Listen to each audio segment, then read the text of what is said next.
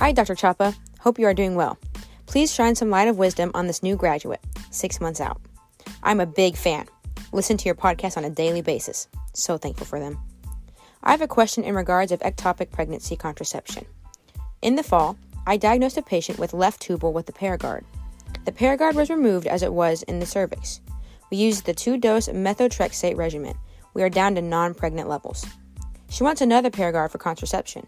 She tried other methods in the past and didn't do well in them. Just to double check, recent ectopic pregnancy is not a contraindication to Paragard, correct? Just making sure I'm not crazy for placing another one. Thank you. That message comes from one of our podcast listeners, Jessica Walker. And after exchanging some detailed information back and forth on Facebook Messenger, where all good medical information lives, I, of course, thought, you know, I need to get that information out on a podcast episode because it's a very good clinical and relevant question. In the past, IUDs were thought to contribute to ectopic pregnancy. So, what would you do? Like Jessica, if you had a patient with an ectopic pregnancy who had a previous IUD in place, although it was extremely low placed, would you go ahead and offer another one or offer her another type of contraception? Do IUDs contribute to ectopic? Well, we're going to answer that in this episode. And it's very timely because just in May of 2022, a publication came out that shed more light on this very topic. So, Jessica, it's a great question. Let's get into this issue of IUD use after ectopic.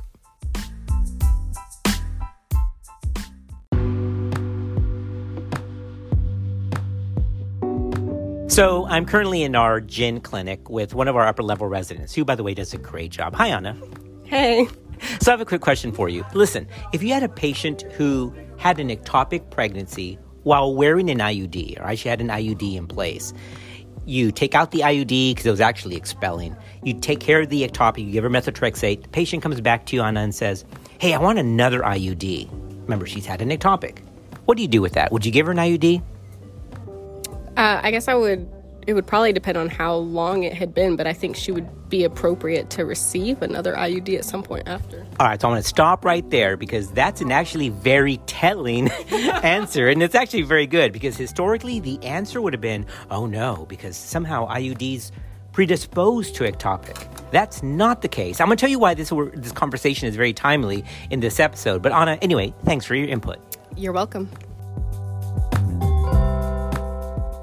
Now, I didn't want to leave you with just one resident's opinion, so I wanted to get another's viewpoint. For somebody in practice, I wanted to get her take on it. So I'm here with Brittany, one of our fantastic PAs in our gyn clinic, and I had a question for her, the same one we gave to Anna. Would you place an IUD in this patient? I would. My goodness, how times have changed. Because traditionally, 20 years ago, that would have been no. So, Brittany, without prompting, that's why you're so good. Yes, you, right? you got it correct. She said, Is that right? Yes, that's correct. All right, let's get on to the podcast.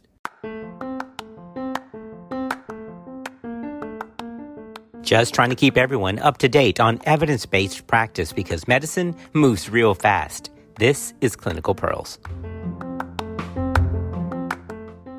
Another day is here and you're ready for it. What to wear? Check. Breakfast, lunch, and dinner? Check. Planning for what's next and how to save for it? That's where Bank of America can help. For your financial to dos, Bank of America has experts ready to help get you closer to your goals.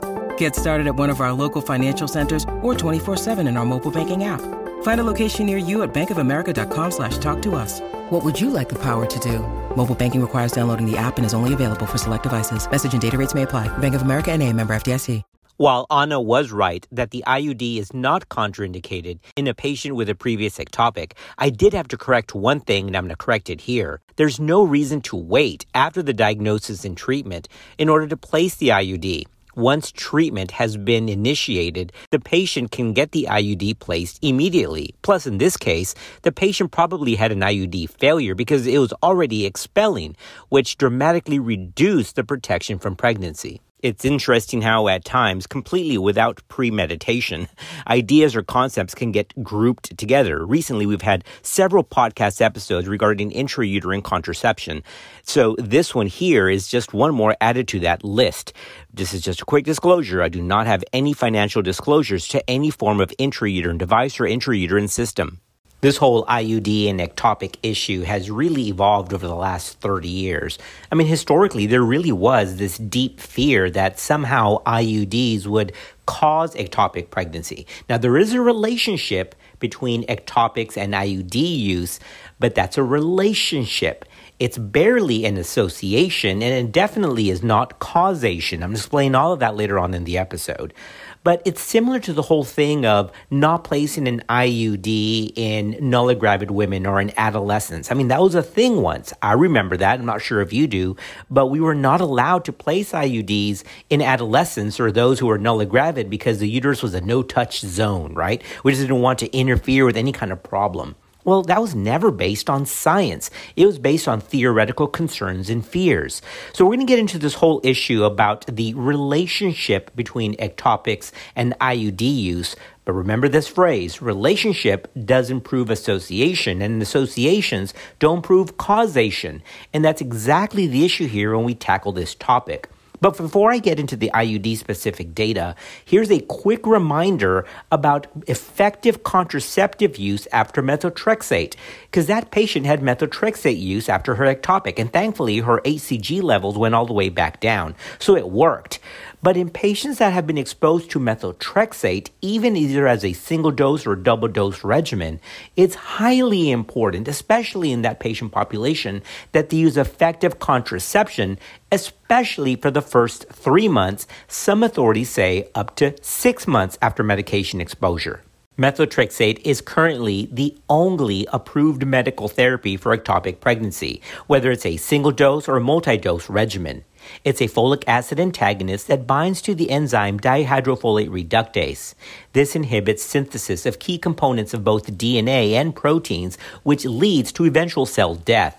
Methotrexate is then metabolized to metabolites called polyglutamates, and these are long lived metabolites. These inhibit other folate dependent enzymes.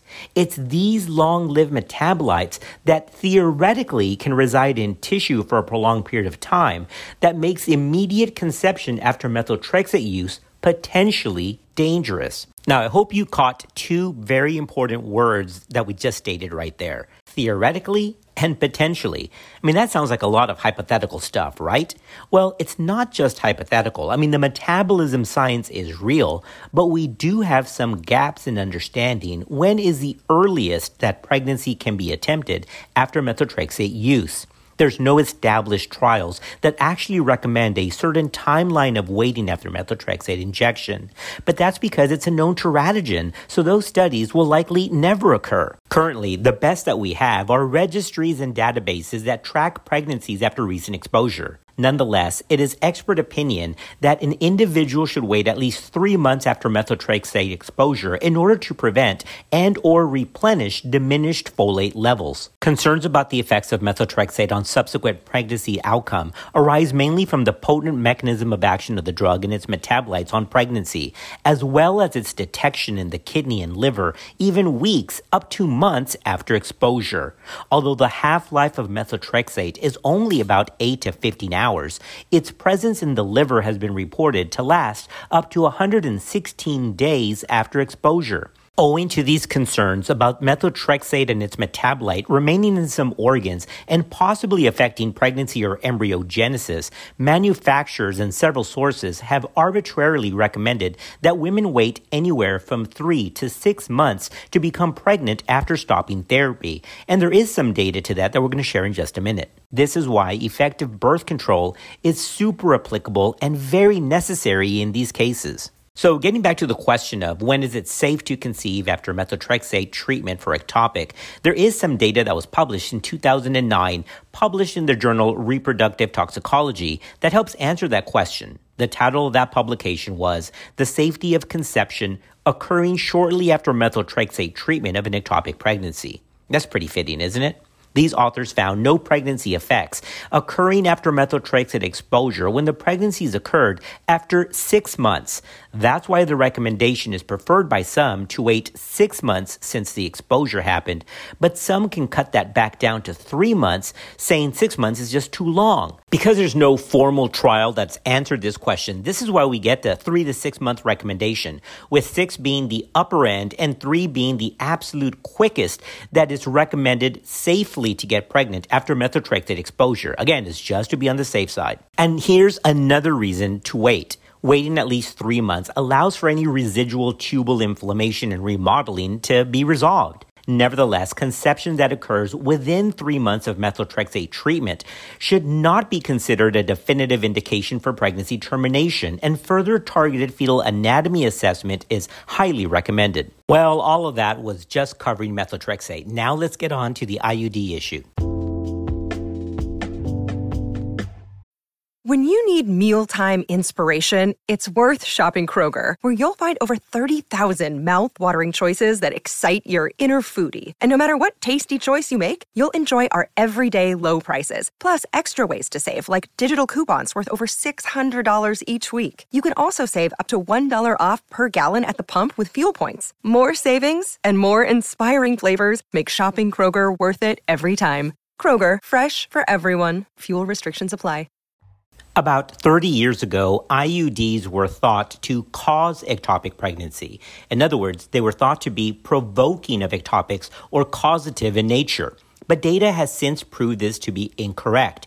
But there is, nonetheless, as we mentioned earlier in this session, there is a relationship here, and we're going to cover this because any pregnancy among IUD users is rare. Ectopic pregnancy among IUD users is even rarer. An IUD does not increase a woman's overall risk of ectopic pregnancy. Let's say that again. An IUD does not increase a woman's overall risk of ectopic pregnancy. In fact, an IUD user's risk of an ectopic is much lower than the risk to a woman who is not using any method of contraception. In the unlikely event of pregnancy in an IUD wearer, 6 to 8 of every 100 of these pregnancies will be ectopic, but the rest of those would be intrauterine. Here's what the numbers actually look like according to published data. Ectopic pregnancy can affect an estimated 2 out of 10,000 women who have a hormonal IUD each year. It affects an estimated 5 out of 10,000 women with a copper IUD each year. In comparison, more than one out of 100 sexually active women who don't use birth control at all can have an ectopic pregnancy over the course of a year. You see the differences? So this is a testament to the overall effectiveness of IUDs overall in preventing all form of pregnancies. However, to present the most up to date and most current evidence, you know, that's our job here at Clinical Pearls, there is some data that the low dose hormonal IUS at 13.5 milligrams may not predict a cancer pregnancy as well as the standard dose hormonal IUS at 52 milligrams. So we're going to cover that 2022 data in just a bit proof that IUDs are not causative in ectopic pregnancies has been long in coming over the last really about 30 years, especially data that was accumulated from the CHOICE Project. We've talked about the CHOICE Project in other episodes. That's the fantastic longitudinal contraceptive study that was done at WashU in St. Louis. The St. Louis CHOICE Project provided data that women using the levonorgestrel IUS, the copper IUD, Depo-Provera or the etonogestrel implant, even oral contraceptives, contraceptive patches, or the vaginal ring had a significantly lower risk of ectopic pregnancy compared with women using no contraception or barrier methods alone. The CHOICE Project is one of the largest prospective cohort studies to investigate contraceptive use and ectopic pregnancy rates across multiple forms of contraception. This was published in AJOG in October of 2020, and the title of that publication was Contraception and Ectopic Pregnancy Risk A Prospective Observational Analysis. And yes, in that data, IUD use or IUS use was not found to contribute significantly to ectopic pregnancy rate. Here at Clinical Pearls, we strive to provide the up to date current evidence regarding any topic that we discuss. And in May of 2022, new data came out regarding IUDs or IUSs and ectopic pregnancy relationships. So now we're going to discuss that. But you want to hang out to the end of the podcast because I love how the Royal College of Obstetricians and Gynecologists from the UK puts this whole discussion about IUDs and ectopics to rest. So we're going to address that at the very end of the podcast. You want to hang out for that. But for right now, let's cover the 2022 low dose levonorgestrel IUS data. In May of 2022, Kopp Kallner et al. published a study in the Green Journal investigating methods of hormonal contraception and the protective effects against ectopic pregnancy.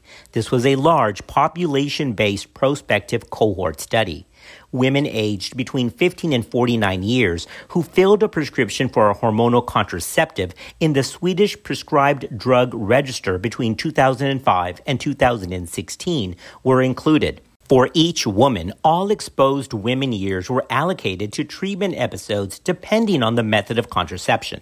The overall incidence rate of ectopic pregnancy in the study population was low at 0.28 per 1,000 women years between 2005 to 2016. This was compared with the average approximate incidence rate of ectopic pregnancy of 0.83 per 1,000 women years. The authors found that hormonal contraception lowers the risk of ectopic pregnancy markedly. The incidence rate for ectopic pregnancy among women using a low dose hormonal IUS at 13.5 milligrams levonorgestrel, however, was substantially higher than that in women using other types of hormonal contraception. This may be explained by the fact that many women continue to ovulate with the use of a low dose hormonal IUS and even low dose oral progestin only pills. So the authors stated, quote, the results of the current study indicate that the 13.5 milligram levonorgestrel hormonal IUS should not be recommended for women who are concerned about the risk of ectopic pregnancy. End quote. But that doesn't mean that it's causative. It simply means that the low dose hormonal IUS may not protect as well against it as other forms of contraception. You see the difference? There's one thing to not protect as well against something versus directly causing it. And this study did not prove causation. Nonetheless, the absolute number of all pregnancies in this study was still low. So that's the difference here between relative risk and absolute numbers. Remember, the relative risk may be higher with a 13.5 milligram IUS in place for ectopic pregnancy, but the absolute number is still very, very small. All to say, just to be safe, if any patient is significantly concerned about ectopic pregnancy, then perhaps using the standard 52 milligram levonorgestrel variety is a better choice than the 13.5 milligram option. As another confirmation that IUDs are not contraindicated in a patient with a previous history of ectopic is the CDC medical eligibility chart. The CDC MEC does include prior history of ectopic pregnancy all contraceptives, including intrauterine options, are approved for use in this setting. The IUD or IUS options are category 1, which are green lighted, and only progestin only pills are listed as category 2. Category 2 means that they are still allowed, but there could be potentially a slightly higher risk of pregnancy overall compared to other methods because all POPs don't necessarily suppress ovulation. Now, this was for traditional progestin only pills, not the newer drospirenone only type, but they probably are very similar in function. So, Jessica and podcast family, as we get ready to wrap this up, I like how the Royal College of Obstetricians and Gynecologists from the UK summarizes this issue in their FSRH guidelines for contraception after pregnancy. The FSRH are the Faculty for Sexual and Reproductive Health. Yeah, that's a whole separate other group in the UK. But these guidelines state Quote, women who have had an ectopic pregnancy should be advised that the IUD is one of the most effective methods of contraception, and so the absolute risk of any pregnancy, including ectopic, is extremely low. Women should be informed that if pregnancy occurs with an IUD or IUS in situ, then there may be a slightly higher chance that that is an ectopic, not because it is causative, but because these mechanisms of action are so good at protecting against an intrauterine pregnancy that pregnancies of other locations should be considered. And remember, as I said earlier in the episode, I learned that key phrase over 15 years ago as I participated in a medical conference that was discussing this very issue. That key phrase is there may be a relationship between IUD use and ectopics, but that relationship doesn't prove an association, and associations don't prove causation.